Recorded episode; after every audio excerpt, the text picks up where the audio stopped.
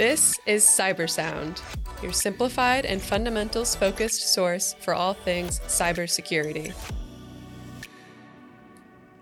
Welcome to Cybersound. I'm your host, Jason Pufahl, uh, joined now as a regular star of, of the Cybersound podcast, uh, Michael Grande, our CEO. Great. Uh, and we've got next to me uh, Rob McWilliams, uh, data privacy consultant, who's worked with us now for, for a bunch of years. So welcome, Rob. Thank you, Jason. Uh, and we've got Bill Roberts from the law firm of Day Pitney. Uh, Bill, thanks for joining today. Great, thank you. Uh, so we're going. I think we're going to have. I think a, a, a, privacy 101 discussion today. Really, like what you know, what are practical privacy tips that hopefully, right, listeners can take away and say, all right, now I understand a little bit what my obligations might be and, and sort of a, a, reasonable strategy on how to meet them. So uh, I'm gonna I'm gonna cue it up quickly with you, Bill, if you could though. Spend I don't know a couple of sentences on what is privacy versus security because I think people often conflate the two and don't know the differences. Yeah, certainly, and that's actually something we see a lot as uh, attorneys, where people will sometimes say, like, "You're oh, you're a cybersecurity attorney, therefore we um, need advice on what what firewall to be choosing. right. them. No, you don't hire an attorney for that type of work. So I I think the best way to think about data um, privacy is the rules and um, permissions that address how your data, your personal data, is used, maintained, and disclosed. Um, security is the the safeguards, the data security is the safeguards and the tools and the procedures to ensure that the privacy rules are being met, to protect that data from unauthorized access, use, disclosure, modification, and and so forth. So one is the principles regarding how your data may be used, and the other is the tools that are designed to ensure the privacy. Perfect. So somebody knows that they have requirements or, or, or expectations to meet certain privacy laws. Um, is there is, there's no federal law for privacy? Uh, I guess my first question is, you know, do, can we expect one at any point in the near term? Yeah. So just oh, sorry. No, no. I wasn't sure. Perhaps I'll, I'll just say something quickly. There are sectoral federal laws. So there is HIPAA, um, there is Gramm-Leach, Bliley, but they apply to particular sectors, health or finance. What we don't have in the United States um, is a comprehensive federal law, a sort of American GDPR, if you like. Um, I'd be interested to know what what everyone else thinks, but um, I personally don't see one of those on the horizon. Um, who knows what may happen after the elections at the end of this year? Um, but I, I would be surprised if if that's if that's coming along in the near future. Um, so what we're probably going to be left with is a lot of state laws. Yeah, and one of the points, speaking as you know, a business owner, is the confusion uh, amongst the sea of different you know sort of compliance or regulatory guidance and and what applies what doesn't apply. It, you know it can feel onerous and obviously you, are turning to experts uh, such as bill and yourself that that's what we would rely on uh, you know as a small business uh, for that guidance. You know perhaps you can walk us through bill your approach and, and, and how, you uh, how, how you uh, pay attention to those concerns of your clients yeah, certainly. Um, so first, I just want to, to, to, echo what, what Rob said. I am not op- optimistic in any way that we will see a comprehensive federal law. I do think there is some um, growing awareness at the federal level that cybersecurity and data um, privacy regs are becoming burdensome, that they're becoming com- complex, often inconsistent. And the Biden administration last summer did start um, with baby steps on a cybersecurity law har- harmonization requirement um, or or project that hasn't gotten a whole lot of movement yet. But I think there's at least an awareness that businesses are struggling. But I completely agree with Rob. Um, true relief in terms of a, a federal comprehensive law is not coming anytime time soon. So don't hold out out out hope. But so when we're left with this, when we're left with this overwhelming, and it really is overwhelming number of state and federal and often local laws too, like we see with biometrics a lot. Um, the, the, the most important first step is to pause and to consider two fundamental questions. Um, first is what Rob talked about is when you were chatting right before this this started, is what types of data the company has. Are you talking about student data? Are you talking about patient data? Are you talking about consumer data, banking data, etc. Um, and then the, the the related part of that is to understand what type of business you are in, and be go slowly and be careful and, thoughtful about what laws you're actually subject to. So you want to think about how, like, so often these are the kind of, of questions that we'll often go through with like a, a, a new client. First is, are you licensed? Do you hold a license by the state? Um, if if yes, what type of license? Because many times data privacy laws, for example, in uh, behavioral health or substance use and healthcare, they follow from a state license. Um, are you a state contractor? If so, you may have flow down requirements from everyone from like the AG to the Department of Housing. Same thing for the feds. If you're a federal contractor, you likely have some flow down requirements by virtue of that of, of your contract contractor status. The most famous of which is probably DoD. Um, then you want to think also about what type of industry are you in. Um, like Rob mentioned, there's a lot of federal se- sectoral laws. So you want to think about are you in healthcare? Are you in education? Are you in finance, insurance? Um, you also want to think about kind of who you target. Are you target um, in terms of your your customer base? Um, do you look look do, do you, you, target towards minors? Do you um, target um, towards certain pop populations that maybe are outside of like the, the traditional healthcare provider insurer um, context, but you're doing a wellness act. So you may fall under the FTC's breach rules for healthcare.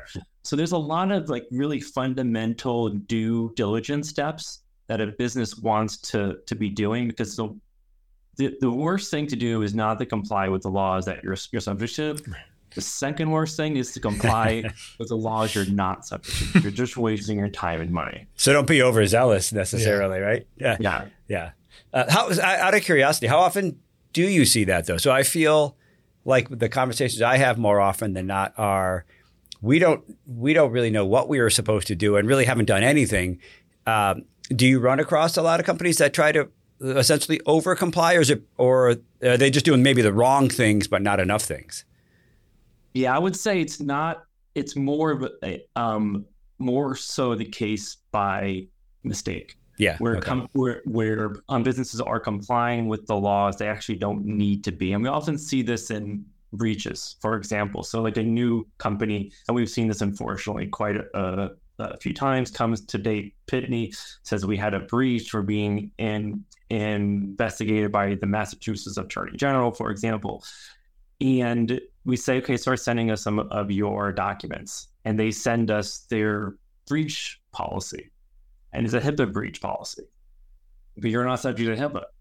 Um, so that's kind of more what I'm getting at. Um, there are times, and we do have some clients who do this, who do go, for privacy reasons go beyond what the law requires. But that's a business decision. It's a sometimes it's a, a, marketing decision. I think more often is the case that companies are complying with laws they don't need to be by mistake. I think HIPAA, HIPAA, I think HIPAA is a classic um, that um, I know many people just thought, well, if, if it's got anything to do with health, it's covered by HIPAA. um, and it, it just ignoring the fact that you have to be a covered entity or the business associate of a covered entity, and if you're not, you're not covered by HIPAA. Um, I guess the bad news to that good news is that increasingly you if you pro, if you collect and use health data um, and you're not covered by HIPAA, now the chances are you may well be covered by something else, whether for breach or for more general um, privacy compliance requirements. Um, just one anecdotal thing about GDPR. I talked to an organization recently that said that they had sought advice about complying with GDPR. And this organization does have a requirement, in this case, to comply with GDPR, even though they are in the US. But the advice they got was on the one extreme was, oh, you don't have to comply. Nothing, there's nothing at all you have to do, all the way to you, there's, there's, this vast amount you have to do to comply with GDPR. It's going to, you know, over, overtake your organization for six months to do this.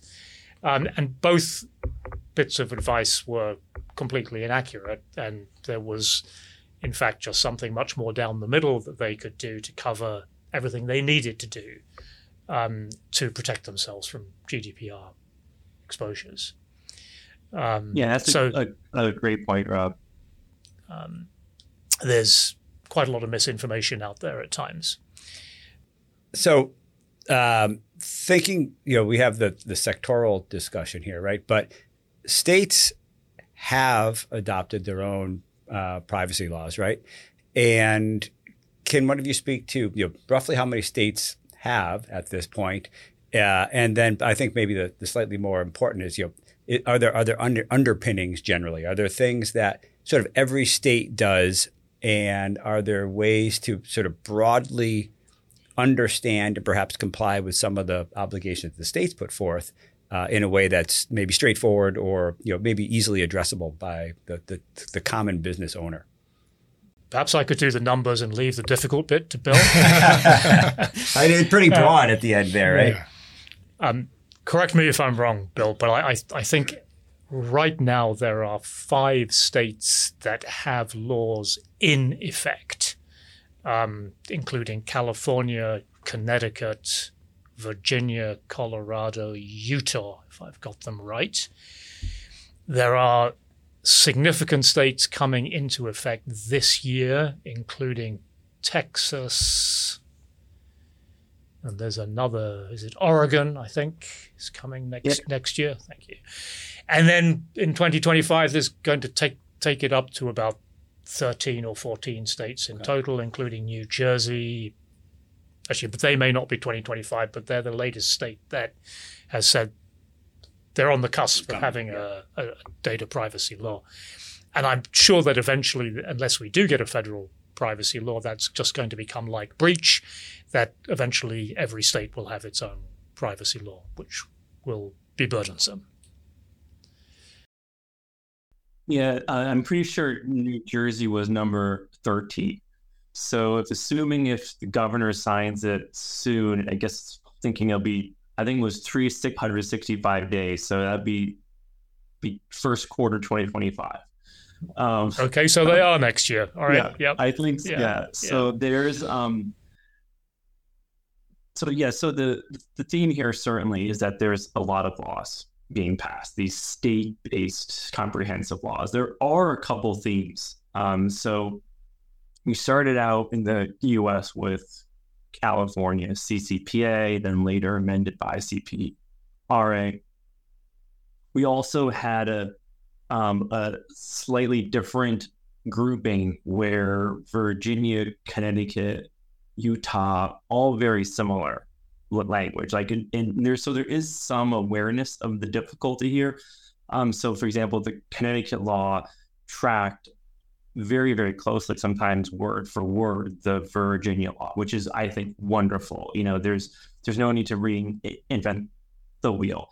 Um, but the but regardless of that awareness to try to to have consistency, the laws are going in slightly different directions. Like You have one in Florida coming into effect in 2024, which doesn't even get much press because it only applies to companies with a gross revenue of like a billion plus or something, which is totally out of the norm for the other states. Except, you know, if you're selling data, there, it's it, applies to a smaller group too. It's like called the Florida Privacy Bill of Rights.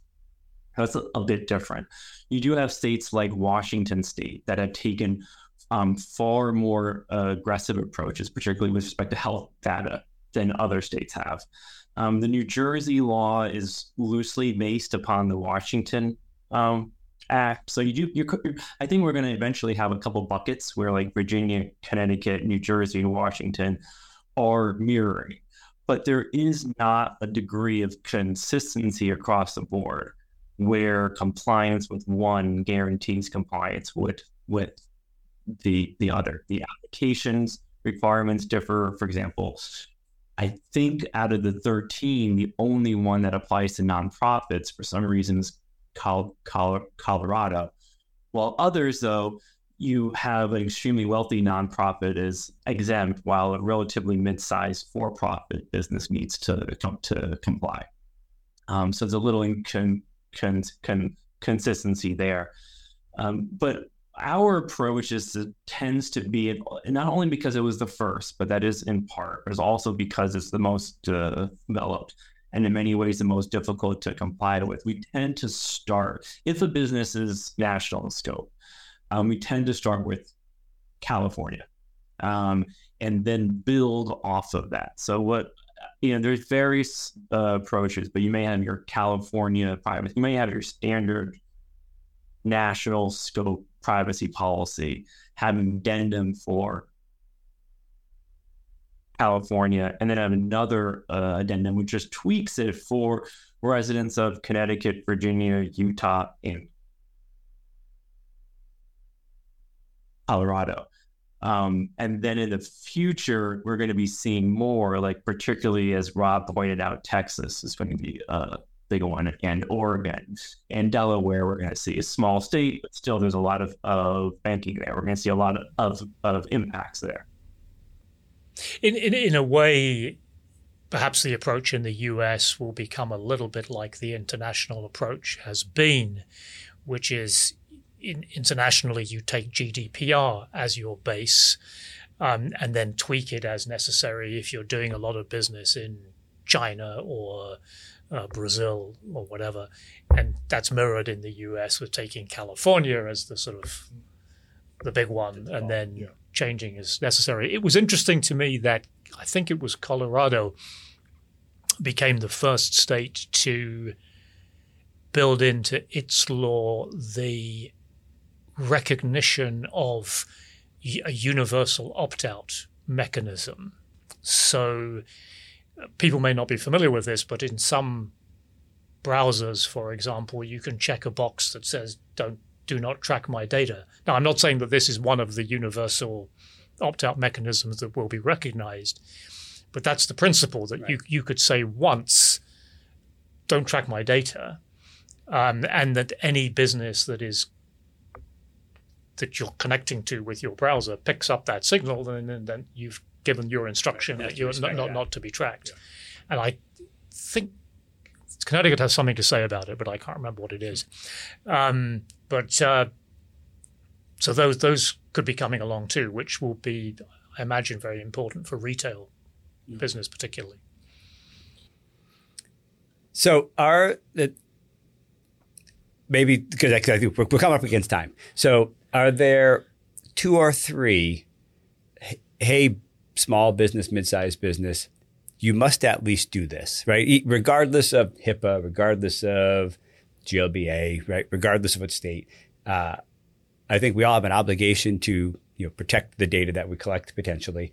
Um, are there some underpinnings or some you know really fundamental advice that you might want to give uh, in case somebody's listening and says, "Ah, I, I think I can do that," and that's a good place to start.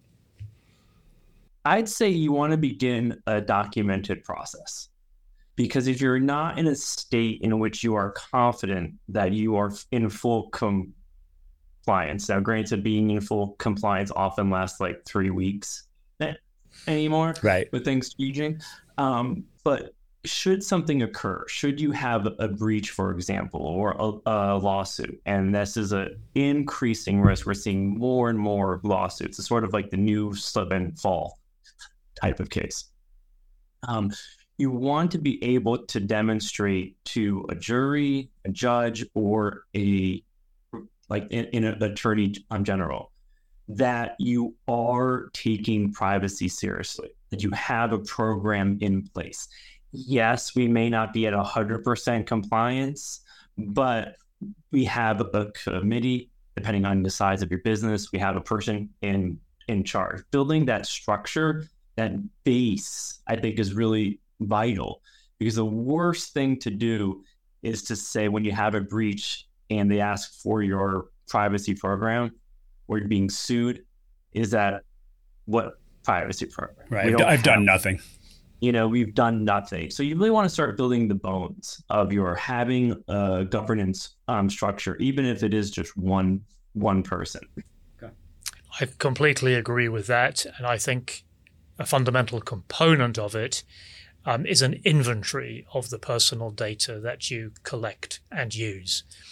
And unless that inventory comes up with really basic processing, um, and particularly if it comes up with the processing of, of sensitive data like um, health or biometrics or whatever, um, then you you absolutely have to have that program that Bill referred to. And I think the other thing I throw in is don't make promises that you don't fulfill because a lot of businesses have old privacy policies stuck up on their websites that say they don't do things that perhaps they do. Right. Um, and or they sign contracts because they're desperate to get that first customer in that commits them to do certain things and then they put it in a drawer and nothing get get happens with it. So I think that's very important too. Um, and there was something else that was on my mind, but it's yeah, escaped me. But I think, I mean, I think that you know that's practical, right? You can't protect what you actually don't know you have. So right. you know that inventory is, is certainly critical, and I think you know we see it all the time, just in in general security policy, where people have these grandiose ideas of you know what they're going to do from a security standpoint, but then actually don't meet any of the things they've written down, which is you know arguably wor- arguably worse. So yeah, it's come back to me. What I was going to say is. artificial intelligence obviously is huge now, and if you're planning to do artificial intelligence that utilizes data sets that contain personal data, particularly sensitive personal data, then you should be getting privacy advice now. Uh, so I can't take all of our personal data and just simply paste that into Chat GPT and say do something with this. That's that that's unacceptable. But I hunch it might be. Yeah, yeah. you think maybe? yeah. yeah, yeah. Whatever you feed it, it owns that. Data. yeah, right. Yeah. So, and not only for personal data, um, it's also just one little tip too. If I know AI is probably a topic for a future session here, we could talk about that for hours with right. respect to privacy, but corporate data um, one other tip is while privacy laws tend to focus on personal data for many valid reasons, when you're dealing with things like AI and security, don't forget about your corporate data. Um, your employee data is crucial, of course, but if you're a defense company of one product and your blueprints are stolen, your trade secrets are stolen, that's also significant. So while while those are generally not covered by the laws we're talking about here, they are often flow down requirements for state and federal contracts, and they, they are just important to keep your your lights up. Right. Yeah. I mean, then that's honestly a great point. Right? We, we're we're talking so much about you know the regulatory requirements, but some of this is simply best practice. Like, how do you protect the data that your business actually cares about, uh, and and being mindful of that. And, and again, I'd say you know, starting with an inventory is a big help. So, um, I think actually, I, I, think I'm going to hold you to that AI uh, conversation because because clearly there's a lot of opportunity to talk about the privacy risks there, and you know everybody's interested in in how to use it in the LLMs and all of this. So, yeah, I just spent an hour um, yesterday during an interview talking about this very topic. Okay. So it's very, very fresh. Sorry, so we should do it sooner than later while it's top of mind. Yeah, exactly. Maybe maybe you could just bring ChatGPT onto the uh, Yeah. onto the Special guest star. Well, I Special actually, guest. yeah. just really quick though. During the interview, I tested it and I asked Bard if it's a cybersecurity risk. Bard said yes, it can be a Ah. cybersecurity. I asked ChatGPT that same question and said absolutely not. So- okay. So you- you're answer shopped. You Yeah. can decide what Microsoft and Google have different perspectives. Right. Yeah. Yeah, Uh, I'm feeling Bard is being the more honest of, of it does. the two. Yeah, it does seem that way. Uh, so, all right, I think I think some good stuff here for for people to sort of take away. Um, I appreciate boiling down some of the the state rigs a bit as well. I think that's a huge help. Um, Bill, I appreciate you joining uh, for sure. Uh, we will follow up with that AI conversation. I mean, that's top of mind here. I, th- I think the one that'll be really interesting to have. Um, and uh, Rob, thank you for your perspective here. Uh, yeah, and, and and hopefully, right. If anybody has any any questions, you know, feel free to follow up with us. Uh, you know, comment. We we check comments, so we're happy to uh, to respond there. Uh, you know, follow us, like us, do all the things that you know help get this a little bit more visibility because I think the data is great. Um, and until next time, everybody, I appreciate you listening, and uh, have a good afternoon. Great, thank you. Thank you. Thanks. Bye for now. We'd love to hear your feedback. Feel free to get in touch at Vancord on LinkedIn. And remember, stay vigilant, stay resilient. This has been Cybersound.